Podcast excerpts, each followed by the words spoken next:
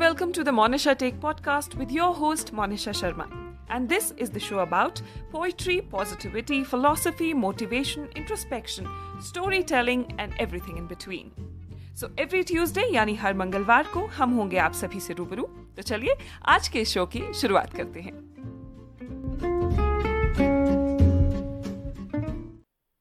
नमस्कार आदाब सत श्रीकाल ट्यूसडे आ गया है और वक्त हो गया है एक और एपिसोड का दोस्तों, कुछ वक्त पहले मैंने पूरी स्थित जगन्नाथ मंदिर के बारे में कुछ रोचक बातें आप सभी से की थी, जिसे आप सभी ने काफ़ी पसंद किया और आप में से कुछ लोगों ने मुझे मैसेज भी किया कि आप इसी तरह के इंटरेस्टिंग फैक्ट्स और कहानियाँ और सुनना चाहते हैं। तो मैंने सोचा कि हम सभी कहानियाँ सुनकर ही तो बड़े हुए हैं तो फिर क्यों अचानक हमने कहानियाँ सुनना और सुनाना बंद कर दिया है?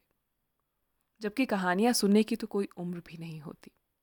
तो क्यों ना आज एक बार फिर कहानियाँ सुनने की आदत फिर डाल लेते हैं। तो चलिए, इस आदत की शुरुआत हम आज की इस कहानी के साथ करते हैं। कहानी छोटी है, साधारण है, पर हम सभी को एक बहुत महत्वपूर्ण सीख देती है। आज की कहानी है पंजाब की। तो पंजाब के एक छोटे से गाँव में दो दोस्त रहा करते थे।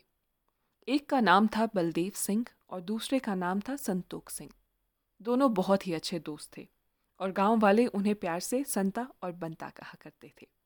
संता और बंता ज़्यादातर वक्त एक दूसरे के साथ ही बिताते थे, मगर दोनों में एक बहुत बड़ा अंतर था। संता एक बहुत ही चालाक व्यक्ति था जो हमेशा अपने फ़ायदे के बारे में सोचता था, और वहीं बंता एक भूला भाला साधारण आदमी, जो किसी की भी बातों पर यकीन कर लेता था। कोई कुछ भी सुझाव लेकर आ जाए, बंता मान जाता था। संता और बंता दोनों ही के पास बहुत ज़्यादा पैसे नहीं थे और ना ही कोई बहुत ज़्यादा ज़मीन जायदाद थी। दोनों बस किसी तरह से अपना गुजर बसर कर रहे थे। एक दिन संता बंता के पास दौड़ा दौड़ा आया और बोला, भाई बंता मेरे पास एक कमाल का आइडिया है। क्या तुम मेरा सुझाव मानोगे? ये सुनकर बंता बोला हाँ हाँ क्यों नहीं? क्या मैंने तुम्हारे सुझाव को कभी इनकार किया है? तो चलो, बहुत अच्छी बात है, संता बोला। मेरा सुझाव ये है कि हमारे पास जो थोड़ी बहुत सी चीज़ें हैं, क्यों ना हम आपस में आधा आधा यानी फिफ्टी फिफ्टी बांट लें। बंता ने बिना एक बार सोचे हामी भर दी और खुशी खुशी संता से हाथ मिला लिया और पूछा कि हम शुरुआत कैसे करेंगे। चालाक संता सब पहले ही सोच कर आया था। बंता की हामी भरते ही उसने बंटवारे के नियम बड़ी चालाकी से बंता को बताए। संता बोला देखो दोस्त, कुल मिलाकर ऐसी तीन ही चीज़ें हैं जो हम दोनों के लिए कीमती हैं। मेरे पास एक गाय है, तुम्हारे पास एक कंबल और घर के पीछे एक बेर का पेड़। तो हम क्यों ना इन्हीं तीन चीज़ों को आपस में आधा आधा बांट लें? और उन्हें बांटना कैसे है, ये मैं तुम्हें समझाता हूँ। देखो दोस्त, क्योंकि तुम मेरे सबसे करीबी हो तो तीनों चीज़ों का पहला हिस्सा मैं तुम्हें दूँगा। तुम मेरी गाय का अगला हिस्सा रख लो मैं पिछले हिस्से से गुजारा कर लूँगा। बेर के पेड़ की जड़ और उसका तना तुम्हारा, मैं टहनी और पत्तियों में ही काम चला लूँगा।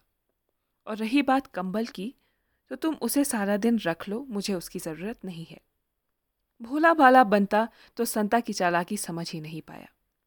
वो झट से बोला, नहीं मित्र, ये अन्याय होगा। हर चीज़ का आधा आधा बंटवारा हुआ है तो तुम्हें कंबल भी अपने लिए रखना होगा।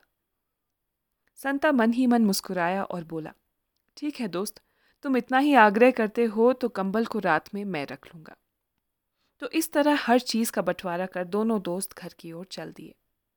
बंटवारा होकर हफ़्ते और फिर महीने बीत गए और धीरे धीरे बंता को इस बात का एहसास होने लगा कि बंटवारे में कुछ गड़बड़ है। चूँकि बंता के पास गाय का अगला हिस्सा था तो उसे सुबह जल्दी उठकर गाय को दिन में दो बार चारा भी देना पड़ता था और कुएँ में जाकर पानी भी लाना पड़ता था।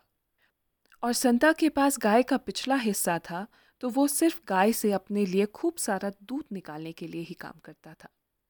संता दिन में तीन बार दूध पीता और बनता बेचारा केवल दिन भर पानी पीकर गुजारा करता। और रही बात कंबल की तो सारा दिन बनता के पलंग पर कंबल पड़ा रहता। दिन में इतना काम होता कि बनता उसे इस्तेमाल भी नहीं कर पाता। और रात होते ही संता कंबल अपनी ओर खींच लेता। बेचारे बंता को रात भर ठंड में ठिठुर कर सोना पड़ता। इसी तरह वक्त बीतता गया। संता ने बेर के पेड़ को महीनों पानी दिया। खाद डाला, पेड़ के चारों तरफ़ से घास हटाई और उसी कड़ी मेहनत से पेड़ की देखभाल की। फिर एक दिन बंता के पेड़ में खूब सारे फल लग गए और जैसे ही बेर पक कर तैयार हो गए संता एक बड़ी सी टोकरी लेकर आ गया और सारे बेर तोड़कर ले गया।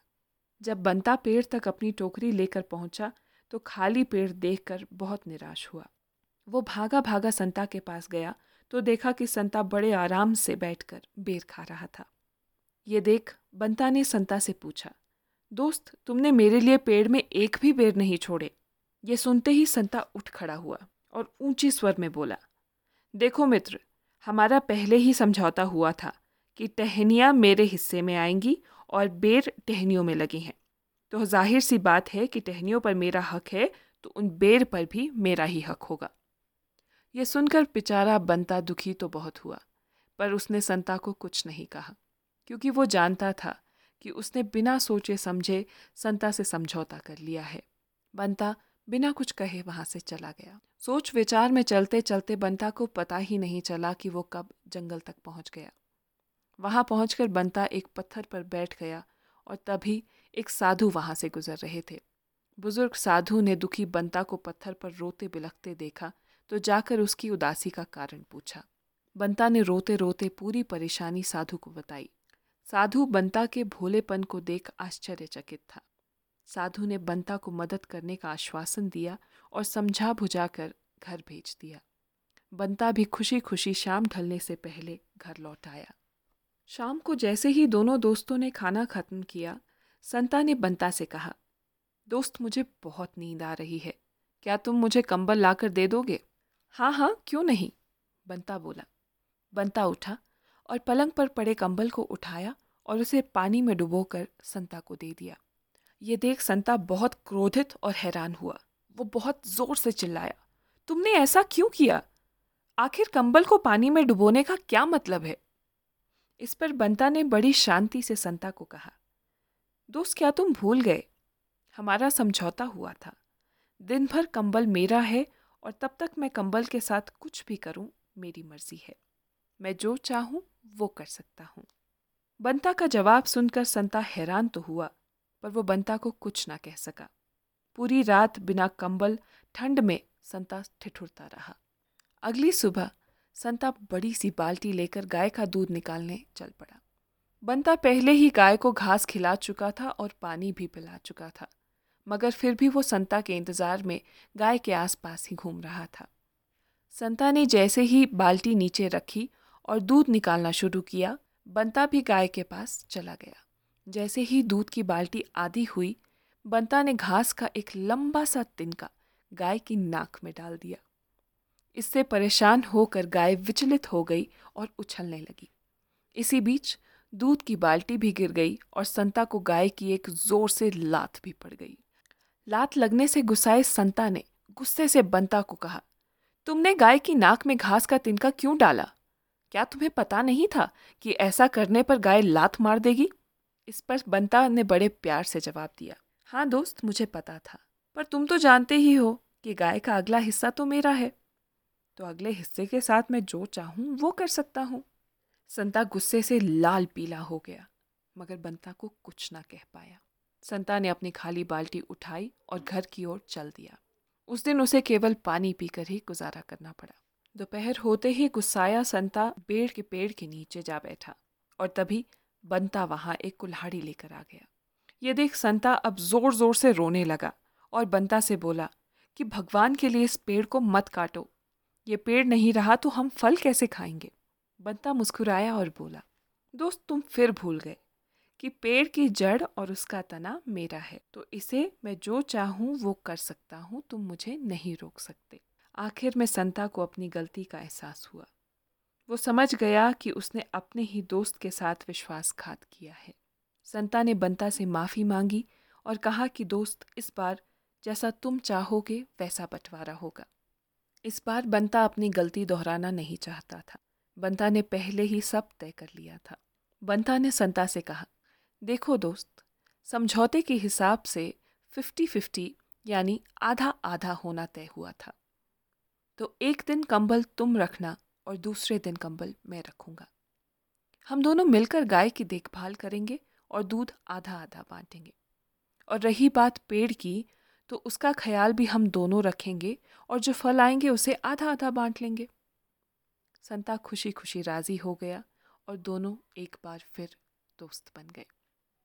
तो दोस्तों, इस साधारण सी कहानी से हमें यह सीख मिलती है कि इंसाफ की हमेशा जीत होती है। और गलत करने वाले को हमेशा सज़ा मिलती है। लेकिन जिसके साथ गलत हुआ है, यानी कि जो विक्टिम है, उसे इंसाफ के लिए हमेशा कानून का दरवाज़ा खटखटाना नहीं पड़ता। कभी कभी इंसान अपनी कोशिशों से भी न्याय की प्राप्ति कर सकता है। ये कहानी आत्मनिर्भरता की अहमियत पर भी ज़ोर देती है। ये कहानी हमें सीख देती है कि हमें आँखें मूंद कर कभी भी किसी पे यकीन नहीं करना चाहिए। धन्यवाद। तो दोस्तों, ये था आज का एपिसोड। आप तक पहुँचने की और आप सभी से बातें करने की मेरी छोटी सी कोशिश। उम्मीद करती हूँ कि आपको मेरी ये कोशिश पसंद आई होगी। तो चलिए, आज से इस बातचीत को एक तरफा नहीं, दो तरफा बनाते हैं। आप सब भी मुझसे बातें कीजिए। मुझे कमेंट सेक्शन में लिखकर बताइए कि आपको आज का एपिसोड कैसा लगा और आपने आज के एपिसोड से क्या सीखा। आप मुझे ये भी बता सकते हैं कि आप अगले एपिसोड में क्या सुनना चाहते हैं। आप सभी के जवाबों और सुझावों का मुझे इंतज़ार रहेगा। दोस्तों, इतना प्यार बनाए रखने के लिए आप सभी का बहुत बहुत धन्यवाद। आज के एपिसोड को शेयर करना मत भूलिएगा। और हाँ आप मेरे पॉडकास्ट द मोनिशा टेक को Spotify Apple podcast Facebook Instagram सभी जगह सुन सकते हैं। Thank you